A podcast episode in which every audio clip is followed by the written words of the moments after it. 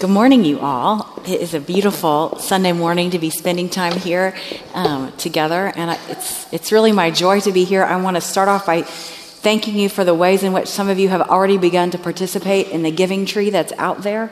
Um, there's an opportunity for you to share your your resources with people that are here and near and far, and the, in that far category, you can share gifts and needs with people in Belize and Mexico. And I just want to thank you in advance for any ways that you have or are planning on being involved in that. And I just want to say that there's really no gift too small. That God's been using small gifts for a long time. In the Bible, He talks about He used a little boy's lunch, and He used five stones, and He used a widow's mite, and He's used a cup of water. So don't limit yourself in what you think you might have to offer. Um, one time I was giving a talk about generosity and all the things that we have to offer that are in our hand, things that God has made us good at, and things that we have in our pockets. And it was uh, there was a ten year old boy in the front row, and he raised his hand and interrupted me, and he said, um, "Do I have to stay any longer because I'm not really good at anything and I don't have anything in my hand?" And I said, You're not good at anything? I'm sure you're good at something. And he's like, No, I'm not actually good at anything. And I said, no, I really bet you're good at something. I have four sons. He was not intimidating me with his hand raising. And uh, he said, Well, I'm good at Xbox. I said, Well, then ask God what he could do with your Xbox. And he, that satisfied him enough that he sat through the rest of our conversation. But then I stayed in Mexico. My husband and I have lived for 15 years in Mexico as missionaries, and he went back to his Indiana hometown. A couple weeks after our exchange, he wrote a letter to the Mason, Ohio back to back office um, and inside of that letter, he enclosed a cashier's check for $410. He had gone back to his elementary school and hosted an Xbox tournament with a $10 entry fee.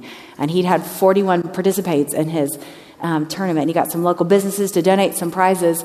And he wrote me a letter telling me exactly where he wanted that money to go. And he said, I guess God can use your Xbox after all. And so in a room full of like this, I think about all the ways in which um, our time and talent and treasure can make an impact this holiday season and people around the world. So thank you on behalf of Back to Back for the ways in which you are doing that.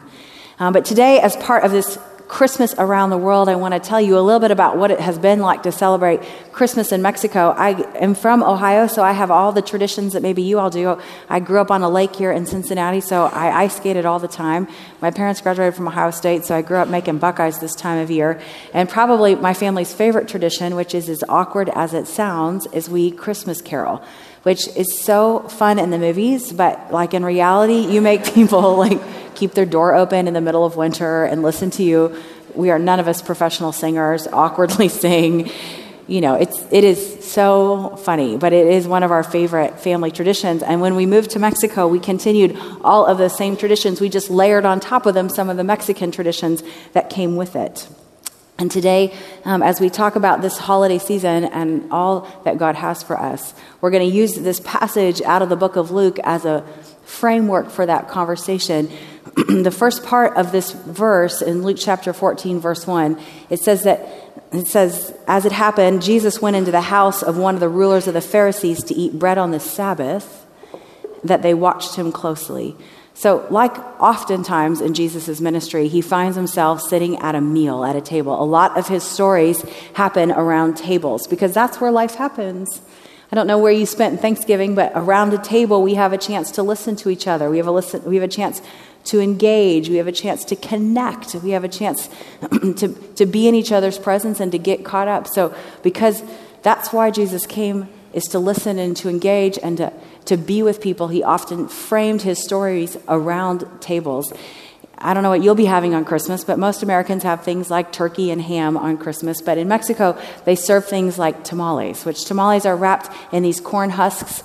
And yes, the first time someone offered me a tamale, I took a bite into the whole thing, which is so a rookie move because you actually take off that corn husk and eat what's inside of it. So every year after, whatever Mexican I was with who had already heard that would fake like they were going to bite the corn husk and laugh at me, but yes, um, I, that was me. but in this particular passage in Luke chapter 14, there's a couple things going on. The day that they were gathering for this meal was called the Sabbath, and and the church leaders, the religious people, had all these rules of the ways that we're supposed to spend the Sabbath. And they had brought Jesus to this meal really as a trap because by this point in his life, he was beginning to treat the Sabbath with more freedom than they were, and they didn't like it. It made them feel threatened. And so they brought him there, him there to create a trap so they could catch him and expose him as a lawbreaker. And it says in that in the original language that the book was written in that they were watching him closely. That verb they use in the Greek means they were watching him with the intent to catch him, versus a verb that would mean watching with a sense of curiosity. Do you know the difference between when you're just watching someone out of curiosity and you're watching them with the intent to catch them? I have four teenage sons, so I definitely know that difference. Um, sometimes I look at my sons with uh, curiosity, like, really, you're going to eat that entire pizza? Like, does that, act, like, like I'm curious, can, can you actually consume that whole thing? And then sometimes I look at them with the intent to catch them, like, do you think you're going to jump off that balcony? Because I'm looking at you right now, and you're not going to jump off that balcony, right? Like that, that like eyes squinted, head tilted. I am watching you because I expect you to do something wrong. They invited Jesus to this meal because they were expecting him to do something wrong, and even knowing that it was a trap. Jesus experienced all this freedom because he was freedom, because he, had, he, he, he lived his life understanding that in, in every moment, every conversation, he had multiple things he was doing at a time. I'm going to tell you a story that is a true story. And uh, it happened, I was here in Cincinnati a number of years ago, speaking at a church down in Mason. And when I was done speaking, they said, just like Drew said in my bio, that I lived in Monterrey, Mexico. This guy comes up to me afterwards and he's like, Monterrey, Mexico, I know that city. I go there on business. How about the next time I'm there, let's exchange cards. And I don't know, like maybe I could take your family out to dinner and you could show me around to your orphanages. And I thought he missed my bio where it said I had 10 children. So, yeah, totally, you can take me out to dinner. and we exchanged cards, but I had a skirt on with no pockets, and I totally lost his card. I remembered meeting him. I remembered his name was Carlos. I remembered he was going to come to Mexico someday, but that is all I remembered. But he, le- he kept my card, and four months later, he came into the city. He gave me a call on a Saturday morning to tell me that he was in town and he'd be done around dinner, and would I be willing to come and meet him um, after his work day, and we could go out to dinner, and then he, uh, we could show him around to the orphanage. And I totally made plans with Carlos. And then I up the phone, and my husband is like, What are you talking about? Carlos who? I'm like, I don't know his last name. Oh, who does he work for? I, I lost his card. So what are we going to actually do? do you, like I had no questions to any of his answers, and that that was not okay with him. And uh, meanwhile, as Todd and I, my husband and I, were having this conversation about Carlos, one of the orphanages that we served in had a director whose name was Edgar. And Edgar experienced freedom in God much the same way that God demonstrates in this passage in Luke that it doesn't matter who is watching, that we can love and be and do as God wills and not worry about what's around us. And he woke up that day, he was the director of a children's home with 50 children. And he woke up that day with not enough money to, to, to serve them food twice that day, which was their typical custom to eat twice on a Saturday. He did have enough money in his petty cash, in his caja chica, we call it, to buy brunch, which they ate that Saturday, about 50 kids. But after that meal was over, he had no more money and no more food. He should have called me like, that's the whole reason I was a missionary there.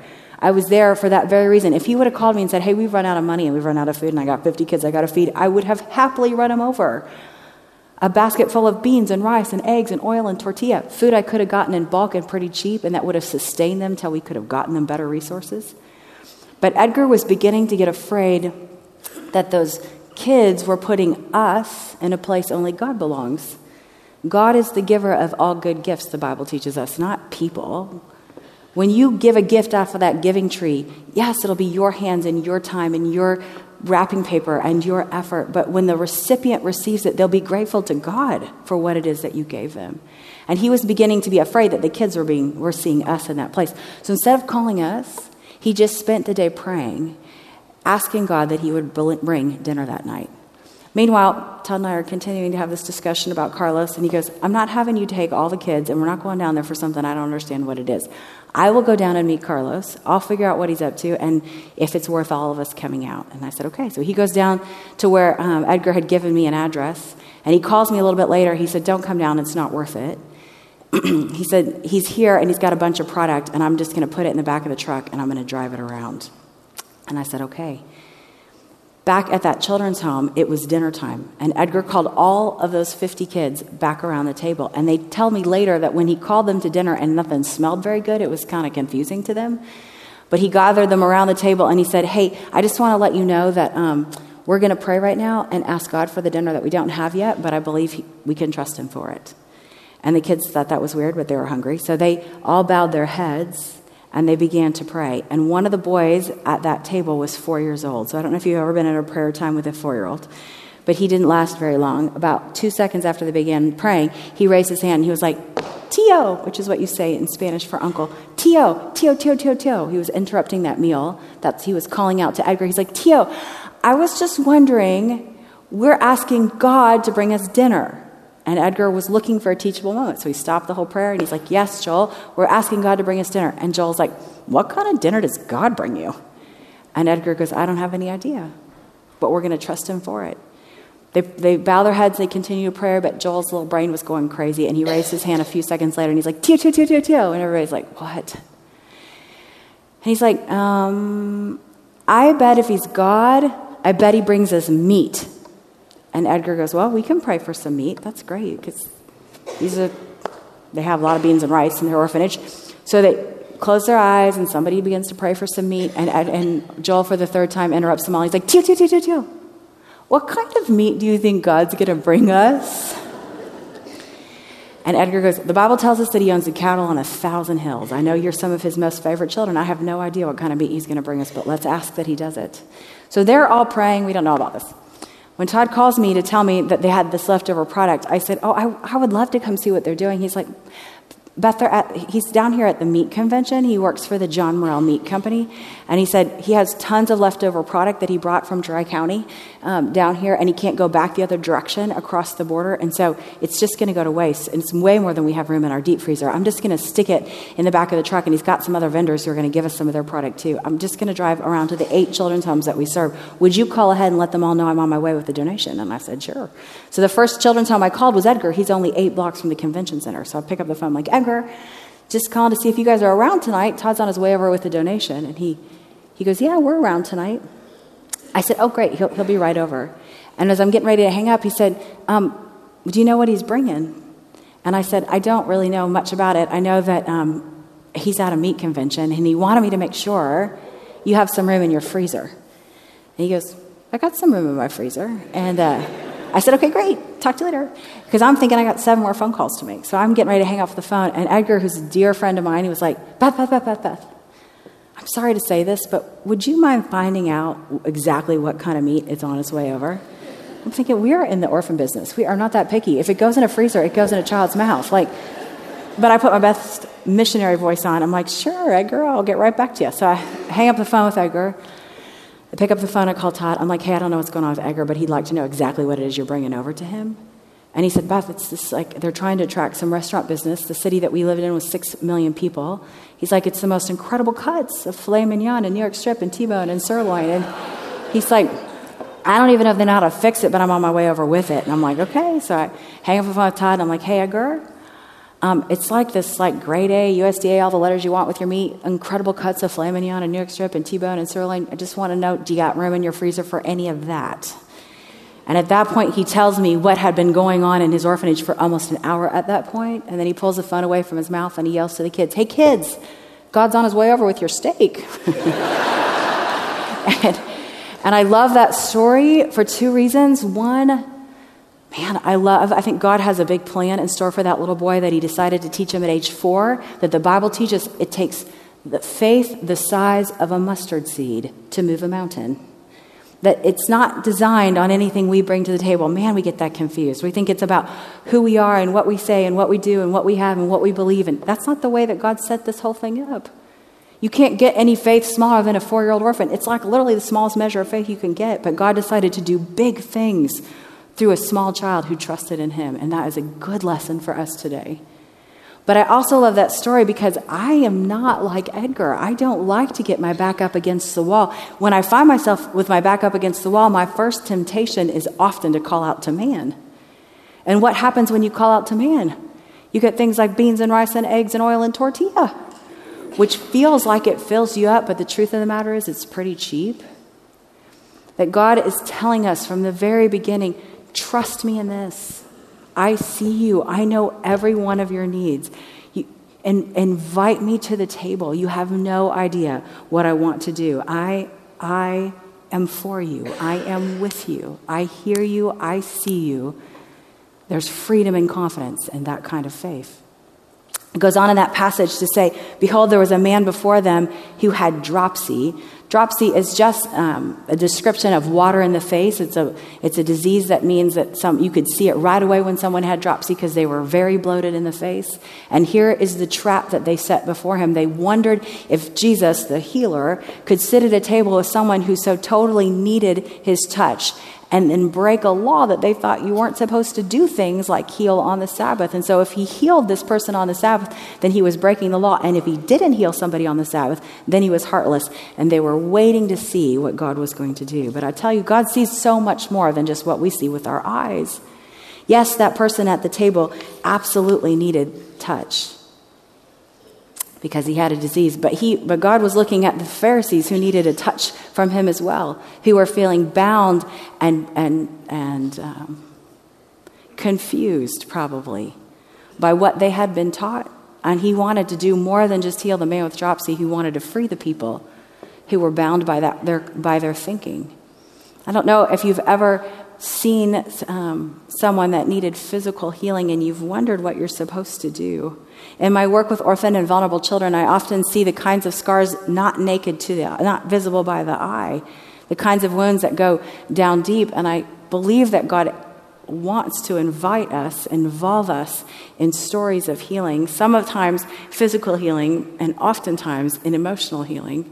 We adopted a son several years ago who was a teenager, and we um, didn't know exactly when he was going to come home during the two year process, but as it happened to be, he came home 30 days before we had an already scheduled family vacation. So it's not really a good idea to take a teenager who's new to the country to a place where you have no predictable routine and no lifelines. But off we went to Colorado. And uh, the week went much better than I thought it would, except for the very last night. We were playing a Monopoly game as a family, and his brothers were trading properties and taxing each other and making trades and all the things you do in Monopoly. And they began to laugh with each other, and he misunderstood something and thought they were laughing at him. And it was kind of the straw that broke the camel's back, and he started getting upset and then crying, and I excused him from the table. I knew he was overstimulated, he was overwhelmed, overtired. I took him down into his room and uh, basically tucked him in and said, Good night, tomorrow's a new day. And I was sure he was going to fall asleep like that, but not my best mom moment. He didn't. And about an hour later, one of my sons came up and he's like, Hey, you know Tyler's down there still crying, don't you? I was like, Oh, man, I did not know that. I went down there, and when we start crying about one incident and we allow ourselves, this is why so many of us don't want to cry, because what can happen is as that heart begins to express what is held in reserve, he started, you know, crying about Park Place, but over not very many minutes, he began to grieve all kinds of things about his story and his transition. And I, I, there's no way I could fix it by telling him next time you can buy hotels. I promise. You know, this this was going to be solved. Um, this wasn't going to be solved. This was just going to be comforted. And God wanted to partner with me in offering comfort to him. So I just sat there with him and said things that I knew to be true, like we love you and we came for you and we're not going anywhere and I, I love you. We're here. Finally, he calmed down and he fell asleep. And the next day, we were flying back to Cincinnati. My husband circled everybody up and he said, um, what, what was your favorite moment of the week? And all the rest of my children named the kinds of things that cost us money to do. And everyone was waiting to see what Tyler would say because everything was new to him that week. Climbed his first mountain, fished out of his first river, rode his first horse. Like, what was going to be your big moment? And when it was his turn, what was your favorite moment of the week? He's like, oh, by far my favorite moment of the week is when mom told me last night how much she loved me. And I realized in that moment, my gosh, we learn those kinds of things about people when we sit with them and engage with them and listen to them and connect them and follow this example that Jesus sets in this mealtime. We hear and can ex- exchange and express the heart of God with and through other people. And as Jesus puts his finger on this very conflict, this very trap, and says, Do you think it's lawful if I heal on the Sabbath? Do you think it's lawful to heal on the Sabbath? He, he, he's exposing their thinking because, again, if they say yes, it's lawful, then they look like they're, you know, breaking the law. And no, it's not lawful. They look like they're heartless. And everybody knew they couldn't heal anybody anyway. And as I was thinking about this passage, I was just thinking about is like, is there a way, is there a time, sometime when you've ever wondered, like, what's the right thing to do here? Not like, this is the right thing to do and I just don't want to do it. Not that kind of torn. I know what that feels like. But like, have you ever been in a situation where, like these Pharisees were, where they're, I mean, I don't think their intention was very good, but I do think they found themselves in a quandary like, what way is right? What, have you ever been confused in those kinds of ways? And so I was trying to think of an example, and the example I came up with is actually pers- pretty personal. But I'm sharing it with you today because I want it to. I want you to remember it, and I'm pretty sure you will. I want you to remember that when you find yourself without a clear path through relational conflict, through circumstantial confusion, through any of those things, that always the way through, the path, the Jesus way is love. So, my daughter was a, um, when we were living in Mexico, my daughter was a national gymnast, which, if you've ever had a child that's participated in a sport at a high level, it's like all consuming. So I would drive Emma to gymnastics in the afternoon, and our routine was every night my husband would pick her up in the evening and bring her back. And there was a group of kind of team moms that were very into their daughters and their gymnastics career and i was a little bit on the outside of that circle because one i had you know a full-time job as a missionary and two i was a foreigner. I was just a little bit different than them and on the outside of that social environment, I found myself befriending another woman who also was kind of on the outside. She was pushed out because she was extraordinarily beautiful. She was a model in our city, and her, her image was on many of the billboards, and that was kind of intimidating to some of those women. So they pushed her out, and we became friends there on the outskirts. And my husband came home one night from picking up my daughter, and he said, Hey, your friend, she's saying some things to me that just don't sound right. They're kind of inappropriate. I think she's like into me or something. And I was like, she's definitely not into you, I promise you. he was a little offended by how quickly I came to that conclusion. I'm like, I don't think, I think some things are getting lost in translation. He, she's not, definitely not into. He's like, okay, well, I'm just registering to you that I'm kind of uncomfortable. A few weeks later, it was Valentine's Day, and he came home and he said, she gave me a Valentine's Day card. I'm like, in Mexico, we call Valentine's Day the day of friendship and love. I'm like, she doesn't have that many friends. You're like her friend. She just made you a friendly card. He's like, I don't know. This does not feel right. I'm just, I'm keeping you abreast of the situation. This does not feel okay. And I'm like, she's definitely not into you, I promise. Then a few weeks after that, she had um, learned his patterns. And he basically, most nights, went early before he picked up Emma and went to a local hardware store to pick up whatever an orphanage might ha- have needed that day. She followed him into that parking lot of that um, hardware store, got out of the car, and made it very clear to him exactly what she was interested in and what she had on underneath her jacket. And so that man got in his car, drove as fast as he could home, totally forgot my daughter at the gym, got, got into the house, told me what had happened, and I was just sitting there with this like conundrum like, what's the right thing to do? Should we say something? Should we not say something? Should it just be me? Should it be us together? Should it just be him? Like, like what's the what? What do I do? Not like I know this is the right way, but I'm not sure if I have it in me to do it. No, I, just, I honestly didn't know what to do. I wasn't sure. The way, always, the way through stories like that is the way of love. So as we sat there for a moment in conversation together, I said, I think we need to go talk to her together. And he got really quiet. He's like, together? And I said, Yes. And he's like, You, you want to go? And I said, Mm hmm. And he said, You want to go? Um, are, are, you, are you going to hit her? Definitely not going to hit her. So we pull up to the gym, and she saw us get out of the car together, and she was immediately filled with an expression of humiliation. And I walked up to her, and I knew that I knew that I knew that my response to her needed to be in love. And I just said to her, Listen, I know what a shiny apple you are. I know that what you were offering him physically would have been amazing. But what he and I experience within the, within the covenant of marriage is much more than physical. When God puts two people together as one, He does it spiritually, He does it emotionally. It is this other kind of experience that no matter what you look like or what you are offering, it would never, ever hold a candle to that. I'm like, do you understand what I'm talking about when I say we have a spiritual connection? We have a spiritual bond. This is something that God has done. She's like, she just said nothing. She's like, I don't even know what you're talking about. And as I, I thought for a minute, like, she doesn't even know what I'm talking about, I only have one option right here. And that's to share with her this good news that Jesus came on this season to give us. Like, I needed to share the good news of the gospel with someone who I should have been offended by. I should have I should have wanted to reject. The, the God way is to accept the invitation for the person who's setting for you a trap. Like this, this is what this looks like, this God thing that looks like. It turns out Jesus takes that man who has dropsy, heals him, and lets him go. No hocus pocus, no crazy ceremony. When God decides to heal someone, he does it just as beautifully. Uh, he, he, he touches them inside and out. We don't know what the man with dropsy went off and did. I hope he went off and told everybody about somebody who he had been used as bait to hurt and instead had decided to heal and bless everybody who was watching. God looks at the individual. He always has more than one thing going on at a time. He was not just thinking about the guy with dropsy, he was also thinking about those Pharisees. He's all thinking about the rest of us who would hear about this story. This is how he tells his good, good stories. That those women that were in that video came every year to Monterrey to give Christmas gifts to the children that we serve. And I would send to them individual requests from the kids, and they would shop. And then I always would tell them around Christmas time, like 15 more kids would show up. So let's buy some gifts that would be good for girls ages 10 to 12 and good for boys ages 2 to 4 so that we can have some extra gifts at the end in order to do that. So they came and we got our lists and we checked them twice and we call out the name and what they wanted and make sure the, ma- the gift matched and then we'd wrap it up and we were getting all excited. And then it was time to go through the list of the kids who had arrived since I had sent the request to Cincinnati. And we were going to just do the best we can with a table of leftover gifts to make those matches.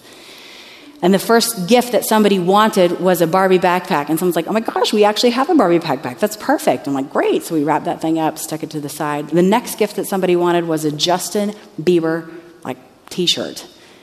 There was a Justin Bieber t-shirt. And we were starting to kind of, there were just a few of us working on that little project, and we started making some noise because we were getting like, oh my gosh, there's like a, a, a, dump truck with big wheels. And like, as people were asking for things, we, we were realizing we actually had the gift the kids wanted, even though we didn't know in advance that they wanted.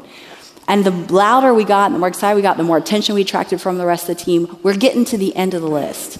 And Jesus and I are having a private conversation. I'm telling him, this is incredible. Like 10 out of the 15 gifts, this is crazy. If we get to the end and we don't have everything we need, you and I can go to Walmart. I will still give you all the credit in the world. This is, and I was kind of practicing in the back of my mind, like how I was going to frame it to the women. Like, God is the giver of all good gifts, including the money He's going to use to buy the rest of what we need. And, and um, we get to the very last gift. And I was just like, oh, Jesus, in heaven, do I even look at the table and make up the gift so that it matches something I see over there? I'm just telling you that's what I was thinking. But I didn't. I read the kid's name, and then he asked for a Hot Wheel track. And my heart sank because we already knew everything on that table, and I knew there wasn't a Hot Wheel track on it. And I was like, all winding up, like, no worries, guys, here's what we're to do. This is how we're to make this happen. And this woman started sobbing. And I was like, listen, it's okay. God is still so good. It's all good. She's like, no, wait a second.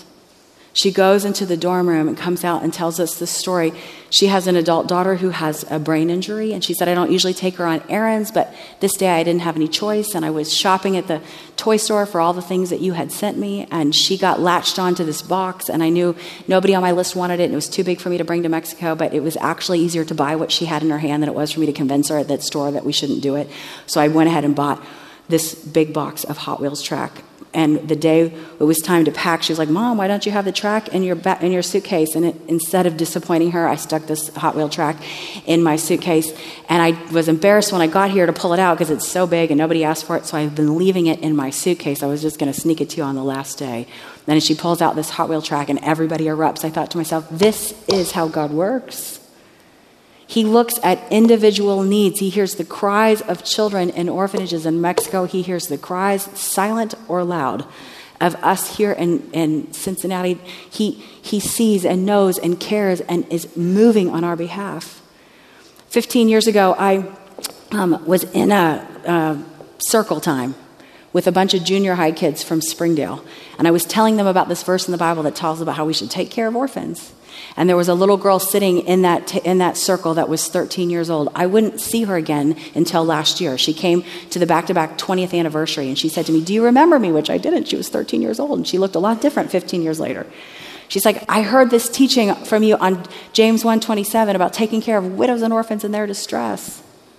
She's like, I was just thinking to myself, I wanted to tell you that I had made a decision all those years ago that I was going to live differently because of what I had seen. She said, My husband and I now live in Hamilton County and we foster medically fragile infants. And then she opens up her jacket and there's this tiny, impossibly little baby there.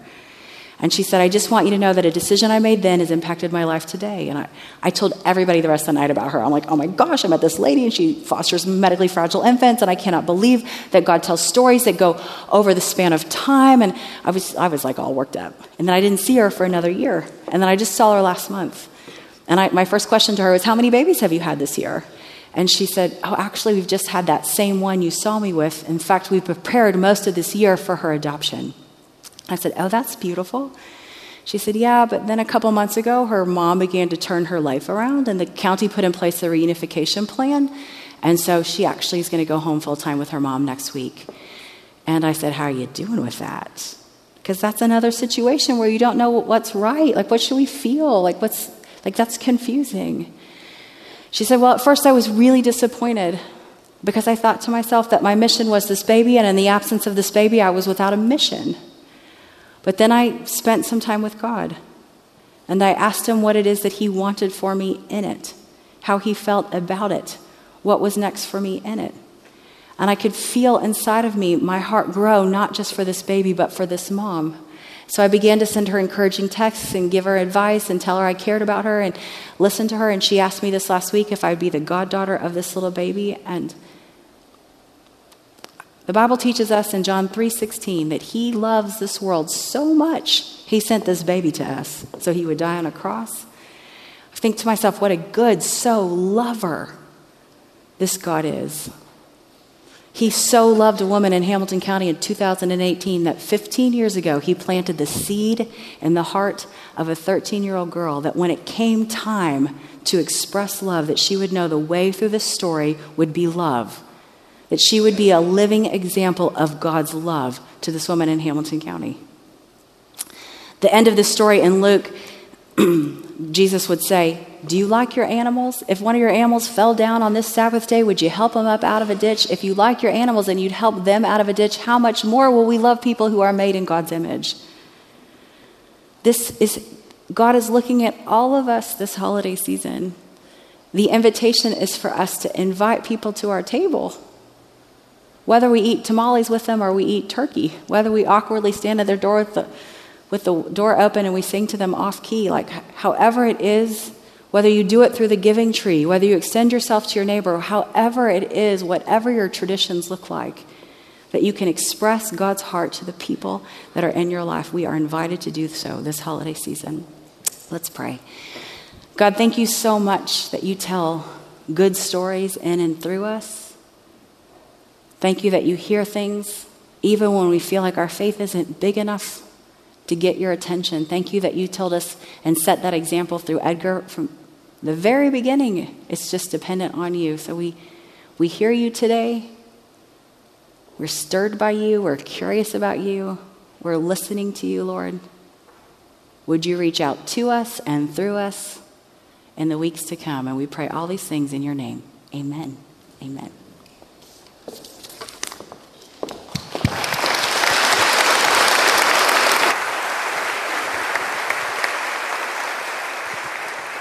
Thank you, Beth, for sharing with us today. I think it was always uh, an adventure to hear some of your stories and just to hear the way that connects to the way that God works.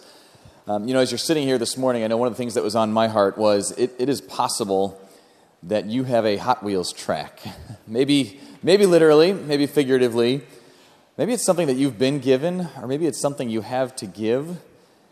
And it might be something that God is laying on your heart even now. That I would just encourage you say yes to that thing.